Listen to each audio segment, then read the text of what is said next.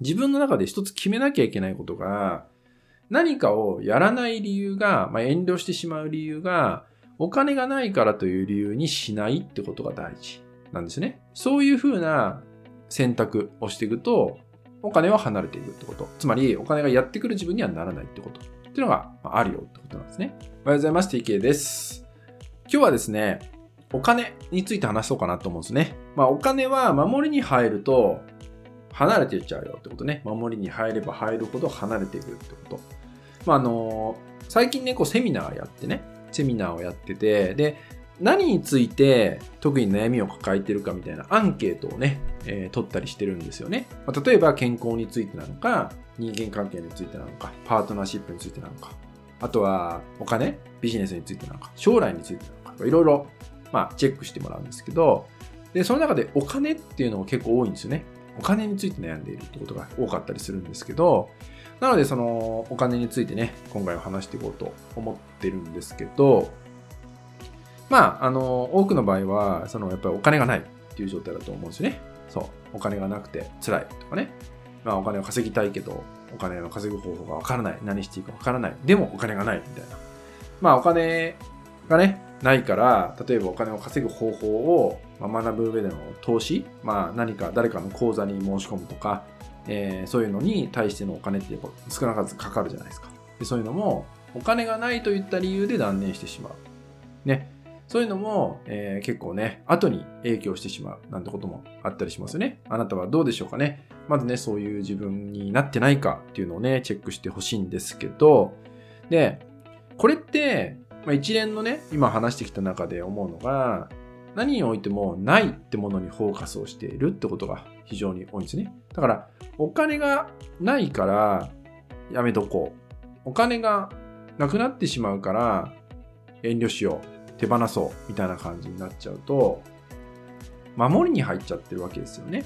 要はお金を失うことにおいて守りを、守りに入っちゃってるってことになってくるんで、これだと逆にお金が離れていってしまうんですね。なんでかっていうと、自分の本音っていうのは、まあ、お金の話は一旦置いといて、例えばさっきの何か講座を学ぶって話だったら、自分の本音ではまあ、学びを得たい。そこに時間とお金を投資したいっていう気持ちが、まあ、本音ではあると思うんですよね。ただそれがこう財布開いてみたらいやちょっと今月とかもうこれを払ってしまうと月々の支払いがこうなってみたいななんかそういうふうに計算を始めるわけじゃないですか。そうであダメだ合わ合わなくなっちゃう計算が合わなくなっちゃうやめとこうって言った本音で感じた自分とは違う行動をとっていくってことになるじゃないですか。そう。でそれによって、せっかく、まあ、変われるというか、じゃあ例えばお金を稼げるチャンスっていうのが、えー、そこに隠れてたとしても、まあ、そこに入っていかない限り、そのチャンスはもう逃してしまったってことじゃないですか。で、人って面白くて、タイミングってあるんですね。そう。で、その時が一番タイミングだったりするんだけど、また次にってほぼないんですよ。そう。ほとんどなかったですよ。それ経験してる人もいると思うんだけど、結構ないんですよ、それって。そう。だから、こうやって守りに入る人ほど離れていってしまうってことなんですね。で、その、じゃあお金がないという思考を少しずつこう、ほどいてあげなきゃいけないと思うんですよね。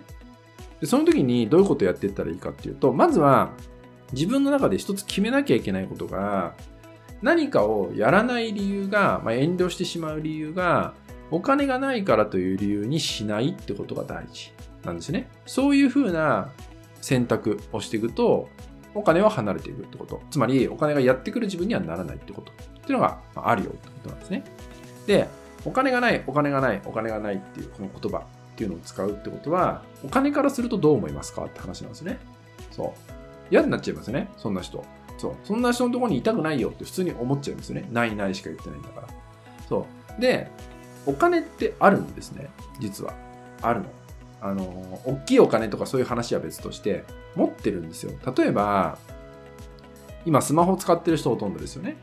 そう。で、そのスマホにおいて、まあ、月々ね、あの通信料払ってますよね。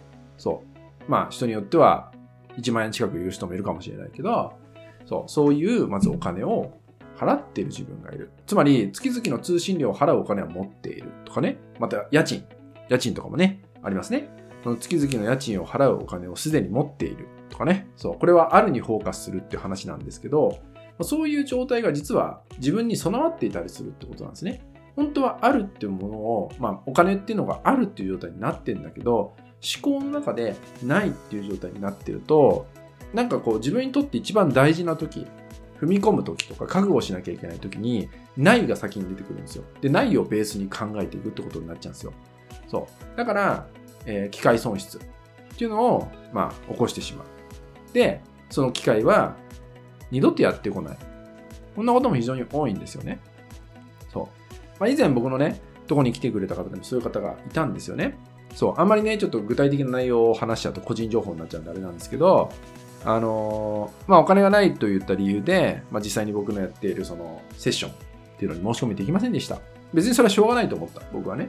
そう。僕は無理くりね、えー、勧誘するわけにはいかないし、別にそういうことをするつもりはないんで、本人が選択すればえー、いいことなんでね。ただ、あの言ってたんですね。その、何ヶ月か後だったら、まあ、大丈夫。だから、連絡してほしいって言われたのね。そう。言われたんで、まあ一応ね、それは約束だったんで、連絡をしようっていうふうにしてたわけですよね。そう。で、あの、一応ね、その、ご連絡いただけたらって話だったんですし。連絡しましたって言ったのね。ちょうど僕のセッション募集してる時期だったからね。そしたらその時に、音信不通だったんですね。そう、音信不通というか、まあ、既読するみたいな感じになっちゃったんですね。そう。別にそれは、僕としてはしょうがないなと思ったんですけど、あ、タイミングってこういうもんなんだなって思ったんですよね。そう。つまり、何も変わってないわけですよ。そう。で、次の機会はないんですよ。そう考えると。なんでかっていうと、その時に失ってしまった機会っていうのは、まあ、要は、僕の場合だったらそのメンタルケア。っていうのをやってるじゃないですか。だから、その時に、メンタルの状態を何とかしたいから、まあ、一旦僕に話を聞きに来たっていうのがあるにもかかわらず、そこで機会を失ってしまったら、じゃあメンタルの状態って、ここどうすんのって話じゃない？このしばらく、じゃあ何ヶ月か間どうすんのって話じゃないですか。そう。で、何もしなければ悪化しかないわけですよ。そう。心の状態って現状維持ってないんで、基本的には良くなるか悪化するしかないんで、そう。まあ、現状維持すればするほど心の負担は、え、大きくなっていくんで悪化しかなかったりするってことなんでそうするとこの間辛いっていう状態が続くわけですよね。だからその次の機会が来たとしてももっと辛い状態で選択をしなきゃいけないからないってものが増加してるわけですよ。お金がないとかっていうそのお金自体は分かんないけどお金がないという思考が増加しているってことが起きてしまっているってことね。だから当然返事もできない。参加することもできないっていうふうになっちゃったっていう結果だったんですね。僕としてはしょうがないと思います。しょうがないと思うけど、本人としては僕はちょっと心が苦しいかなって思ったりした。あなたはそうなってないでしょうかすべてにおいてお金がないからといった選択を、え、してね、え、後に後悔してしまった。そんな経験あるんじゃないかなと思うし、僕自身もあるからすごくわかる。これからはですね、えー、ぜひ、そういう選択、お金をベースに選択をしないこと、ないからといった選択をしないでですね、自分の本音、心がどう反応してるのかっていうところにちゃんと従っていく。これが一番そのお金を引き寄せる、豊かになるポイントかなって思います。で、お金はなくなっても大丈夫なんですね。これはね、僕がその独立して貧乏時代を過ごしてるんですごくわかるんですよ。もう、あの、僕なんてリストラで独立してるんで、あの、まあ、いきなりリストラになって、あの、通常辞める期間までをもう2ヶ月ぐらい短縮されてね、ポツンと、えー、退職になったわけですよ。その時に、もうコネもないお金も、とあの資金もない状態で、もうやむを得ず独立して、もう自分でやるしかないなと思って始めたんで、もうマイナスからスタートなわけですよね。そう。もうマイナス、借金もあったし、マイナスからスタートの状態で始めたんで、もうそれこそ最初の1ヶ月なんて、もうがむしゃらですよね。だってお金を稼がないと生きていけないっていうのがあったんでね。そう。で、もちろん、順風満タンに行くわけじゃなかった。え、うまくいかないこともたくさんあった。それによって、もう本当にゼロ、マイナスになることもたくさんあったんですよね。で、そんな中で、えー、もうダメだな、やばいな、本当になくなった。3円しかなくなった時があったんですよ。3円、お財布の中が。マジで終わったなって思ったんだけど、もうそれがだからもう6年ぐらい前の話ですけどね。でも今ここにいるじゃないですか。そして今、もう200名ぐらいの方と関わってきて年間でね。そう。あとはまあ僕のやってるセッションにもクライアントさんとかたくさんいたりとか、僕にも、まあ僕のやってるセッションのインストラクターたちも今現在では、まあ、えー、入ってきて育ってきてるっていう状態が今あるわけじゃない。つまり、何が言いたいかっていうと、今ここに僕は生きているんですね。